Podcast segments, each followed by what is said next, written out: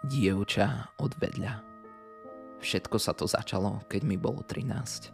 Bola som len to dievča od vedľa. A ako všetky dievčatá v mojom veku, som tiež chodila do školy. Robila som úlohy, robila športy a chodila som von s kamarátkami.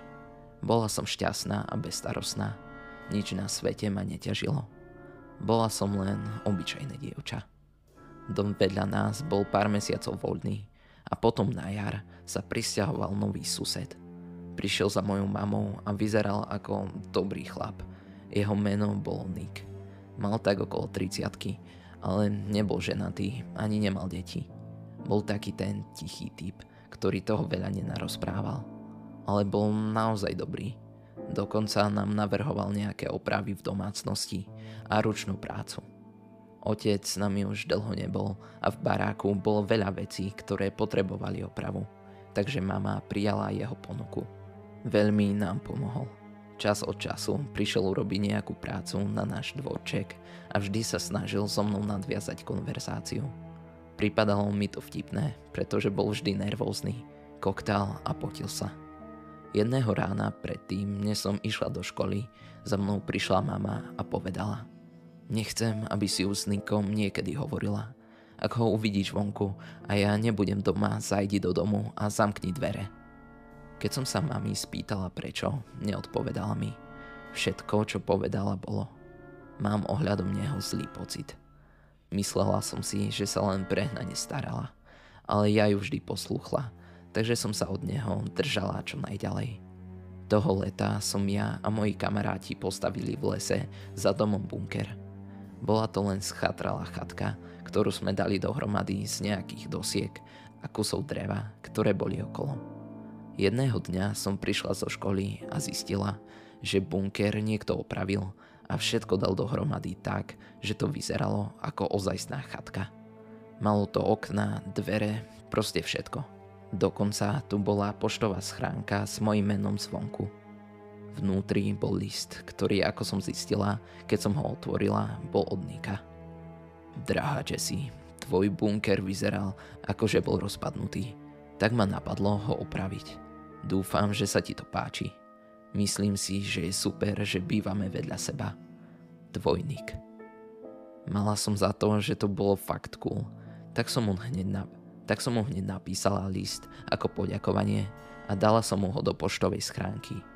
Ďalší deň som dostala odpoveď.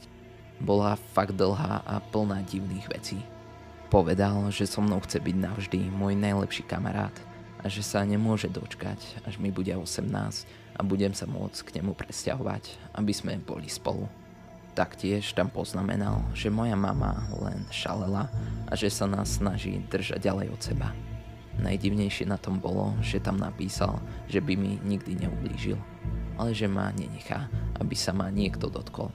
Nemám ani páru o tom, čo ty myslel. Nejakú dobu mi trvalo, nie som to dočítala, ale keď už som bola na konci, prišla domov mama. Musela som jej nechať si to prečítať a povedala mi, že sa jej z toho urobila husia koža. Prečo tridsaťštyriročný dospelý chlap píše list trinásťročnému dievčatku? Vykrikla. Hneď zavolala políciu. A keď policajti prišli do nášho domu a prečítali si list, zverili sa nám, že Nika prednedávnom prepustili z väzenia. Hneď ďalší deň bol zadržaný a poslaný do väzenia. Mama mi povedala, že ho tam nechajú na dva roky. Za nedlho potom začala mama dostávať listy od Nika. Bol v nich naštvaný a používal veľa sprostých slov. Furt sa pýtal, prečo klamala polícii a že veľmi dobre vie, že ho milujem. Keď mama ukázala list na políciu, rozhodli sa mu predĺžiť trest o ďalší rok a listy prestali chodiť. Ako plynul čas, už som na celú vec ohľadom Nika zabudla.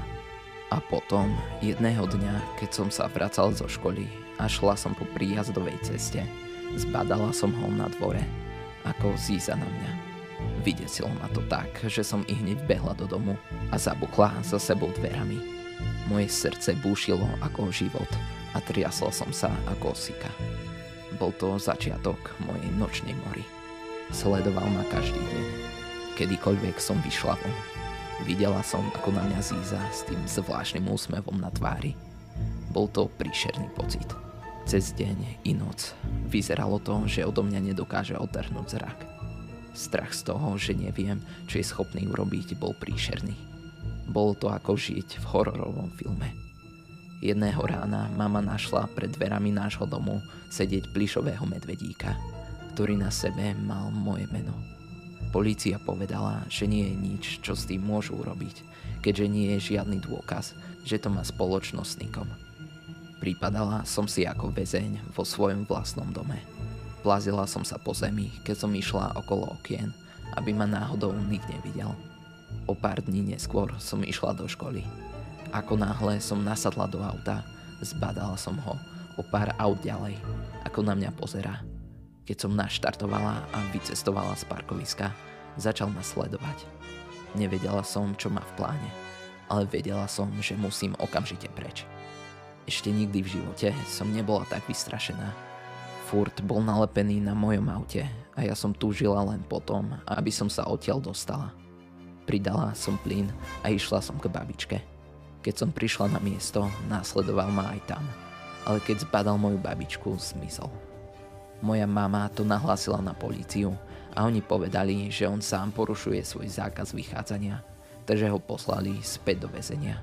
Ale rovnako som vedela, že toto nie je koniec. Bola som objektom jeho obsesie a on neprestane, kým nedostane to, čo chce. Očakávala som to najhoršie, ale to, čo sa stalo, ma zasiahlo oveľa viac. Mama dostala telefonát od polície, ktorá jej oznámila, že Nick bol prepustený. Okamžite mi zavolala do školy, aby ma na to upozornila. Nemohla som tomu uveriť. Bola som vydesená na smrť. Predsa len som to bola ja, kto ho poslal do väzenia. Teraz bude naštvaný a ja sa bojím, že po mne pôjde. S mamou sme ešte v ten deň opustili dom a nikdy sme sa nevrátili. Na nejakú dobu sme bývali v hoteli, kým sme sa nerozhodli nájsť si nejaký nový dom. Ale stále sme boli na úteku. Vážne som si myslela, že ma zabije. Bola som vystrašená. Mŕtváde som. Ak ma nenájde, nemôže ma ani zabiť. Tak som sa schovávala ďalej. Sudca dal Nikovi ešte dva a pol roka vo väzení. Ale oproti tomu, ako vydesil mňa a moju mamu, to bolo nič. Keď sa dostane von, bude mi osemnásť a ja sa bojím, že po mne pôjde ďalej.